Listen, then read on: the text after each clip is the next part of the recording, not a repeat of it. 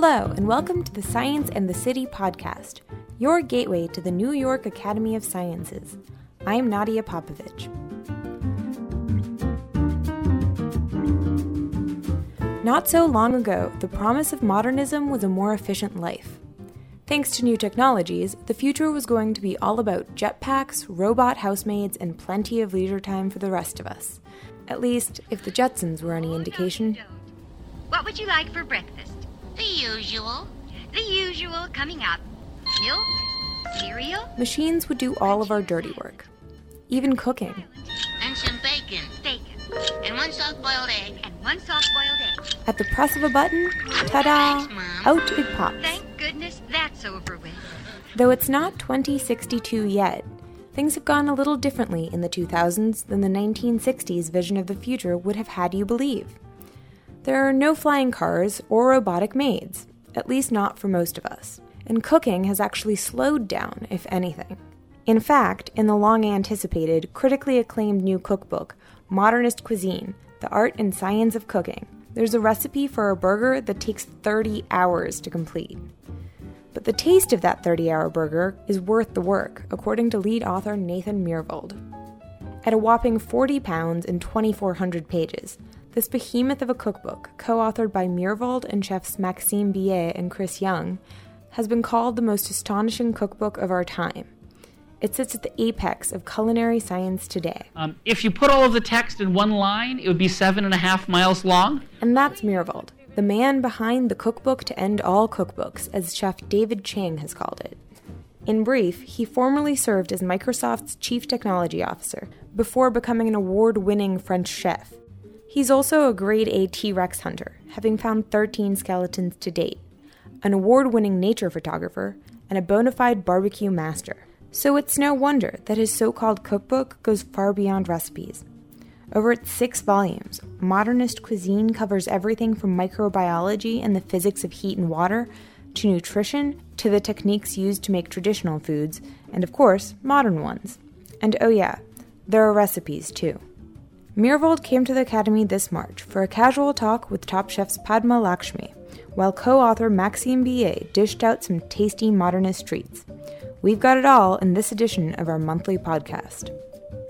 The project I wanted to do was to have this comprehensive view of cooking and science and technique. It was this and history, all that stuff, and I felt it all had to be put out together and inter- intimately woven into one work.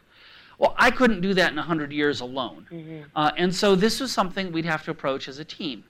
So we uh, hired a team of folks. Uh, yeah, how many people did it take, and, and so who for, are they? For three years, we had uh, fifteen to eighteen people working solid for three years. We also then would add freelance people. Um, the high water mark where we had the most people working on the book, there's about thirty-six okay. uh, full-time equivalents. Yeah, and you know, you said you, you envisioned six hundred pages, and of course it's four times that, and you know it is very comprehensive. I mean, it almost, it's like an encyclopedia. You know, it's so comprehensive. It just feels like this magnum opus thing that's like this reference book. Did you, did you start out wanting to write that big a book, or did you say, I'm well, just going to write the book that I want to read? Because that's where well, I kind of start. Both, but I, I made this original outline, and I thought there was a bunch of things that really ought to be explained together. Mm-hmm. Um, so this is a little bit like pulling at, at a at a thread on your sweater, and then you discover you unravel the whole damn thing. Mm-hmm. You know, I thought this set of topics really made a cohesive whole. Mm-hmm. Um, but it also was the book I wanted to read. Look, if I could have bought the book, well, that would have been a lot simpler. It didn't exist. But it didn't exist, and I didn't think it was going to exist for many years, mm-hmm. anyway, because it was a project so unlike the way people normally make books, particularly cookbooks, that it would take a very long time before people did it. You can find big, comprehensive books like this about traditional cuisine. Yes. Culinary Institute of America has a big one. Mm-hmm. But there's, although it's a great book, I don't, I'm not... you know, dissing it, but there's nothing in that book younger than thirty years old. Yeah. Uh, and, and that's sort of the newest techniques that are in there. So there's a couple of different threads that all get woven together to make what we call modernist cuisine and this, mm-hmm. this new movement.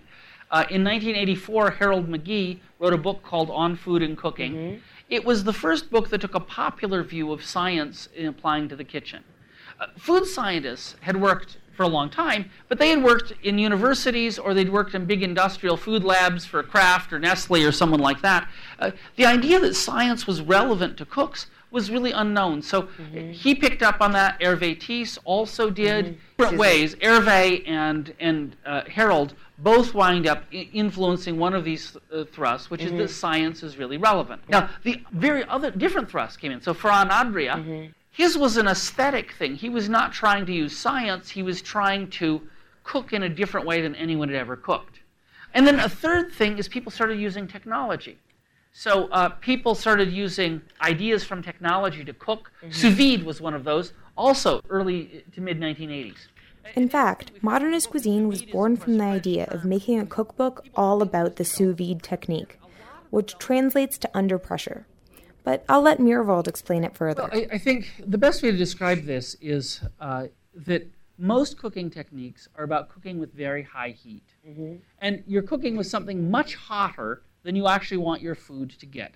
So if you're cooking a steak, if you want your steak medium rare, you want the interior of the steak to be about one hundred thirty degrees Fahrenheit. So you cook it on a grill, and the element in the grill is one thousand degrees Fahrenheit. So you're cooking with something vastly hotter. If you're cooking it in a hot pan on the stove, it's probably a little cooler, but it's still probably five hundred degrees Fahrenheit at least, five or mm-hmm. six hundred. So what happens is you start heat starts conducting in from the outsides of the food to the inside. And because the heat source is so much hotter than you want the food, timing is everything. That's and nice. If it's too early, your food is raw, and if it's too late, it's not medium rare anymore, it's medium or well. So what sous vide is about, fundamentally at its core, it's about cooking at low temperature. So to cook a steak sous vide, you would cook it at one hundred thirty-one Fahrenheit, one hundred thirty-two, only one or two degrees above the temperature you actually want it to be. Because when you cook it at that low temperature, it takes much longer. So a steak that you might grill for ten minutes might take an hour to cook sous vide. So typically the way you cook it is, uh, although you don't have to, typically the way you do it is you seal, vacuum seal it in a plastic bag and you put it into a uh, something called a laboratory water bath, which uh, holds uh, water at a very precise temperature within less than a degree, so it's perfectly the right temperature. When you cook only one or two degrees above this, you can never overcook it. You have incredible control, right? It comes yeah. out the same, perfect all the time. The other thing is it's even. So when you, you, you cook a steak in a hot pan or with a grill, uh, it's you know, charred on the outside, and then you've got an, a layer, layer of gray, mm-hmm. and it's only the middle is actually the temperature you want it. The rest is effectively, it's not waste, mm-hmm. but it's overcooked. So with sous vide, it's perfectly even. Then if you want to sear the outside, you can sear it under high heat and just get a millimeter mm-hmm. or half a millimeter seared on, on the top and bottom. And but back to the book itself. As Myhrvold and Lakshmi explained to a packed auditorium, there's a lot going on beyond sous vide. Uh, we have a big chapter about the history of cuisine.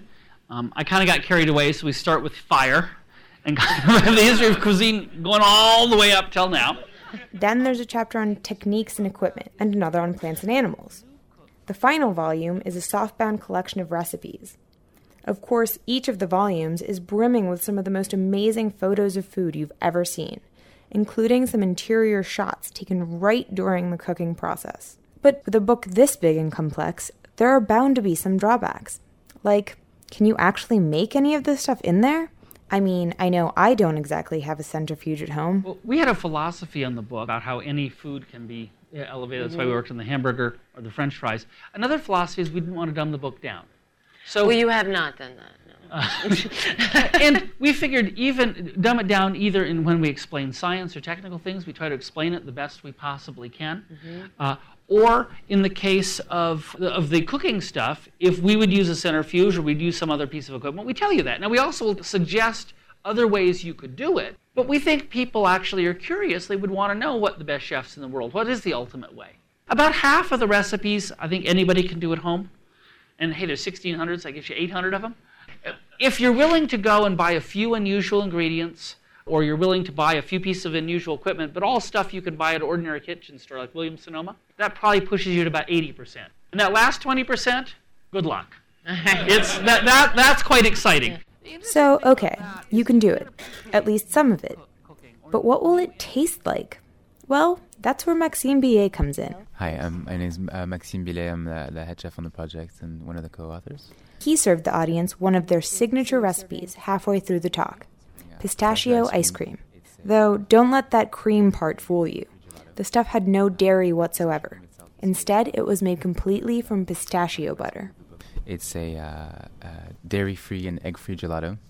Um, the pistachio cream itself is based on uh, one of the like iconic recipes of the book, are, are constructed creams, creams made from any other fat than dairy fats. The pistachio cream itself is made with pistachio butter, pistachio oil, water, sugar, and an emulsifier. And we use a rotor stator homogenizer to uh, stabilize that emulsion and, uh, and yield this very unctuous, very potent uh, cream that we can turn into gelato or, or serve as a as a custard.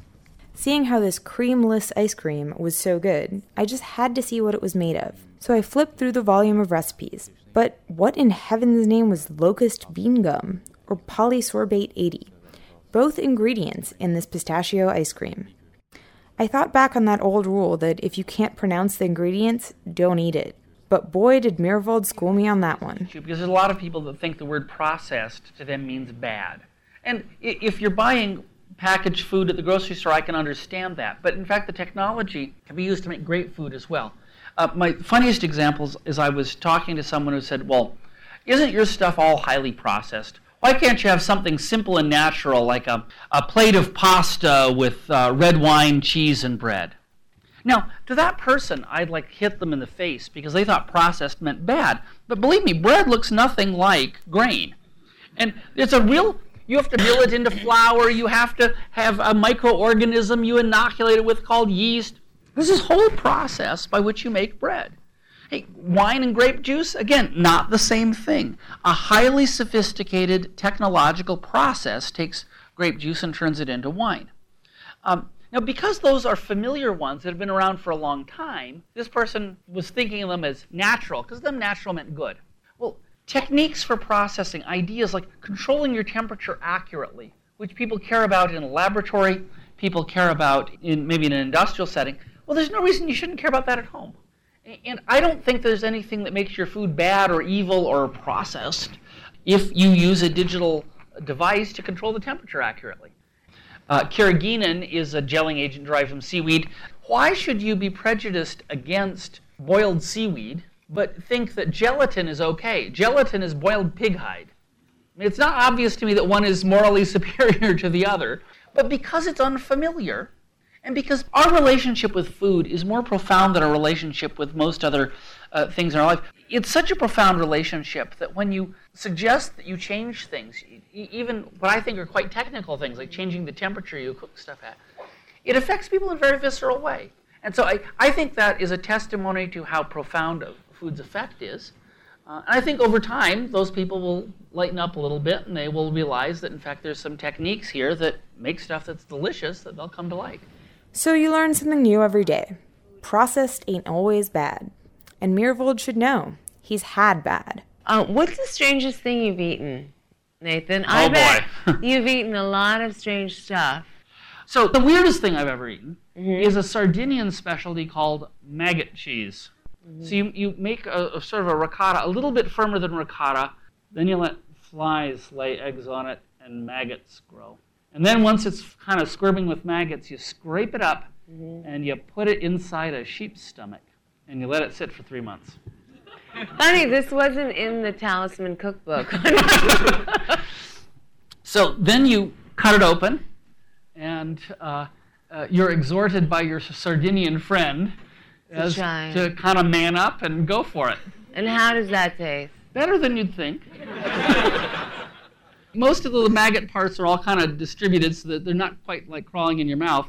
Um, and it's it's strong. It's like very, very strong cheese. It, it's, it is fairly salty. So it's like you took the strongest blue cheese you could possibly imagine and poured a lot of salt over it. In fact, there's enough salt in it that I remember when I first ate it, I thought, oh, thank God. No microorganism could survive this. Well, there you have it. Modernist and a little bit of not-so-modernist cuisine.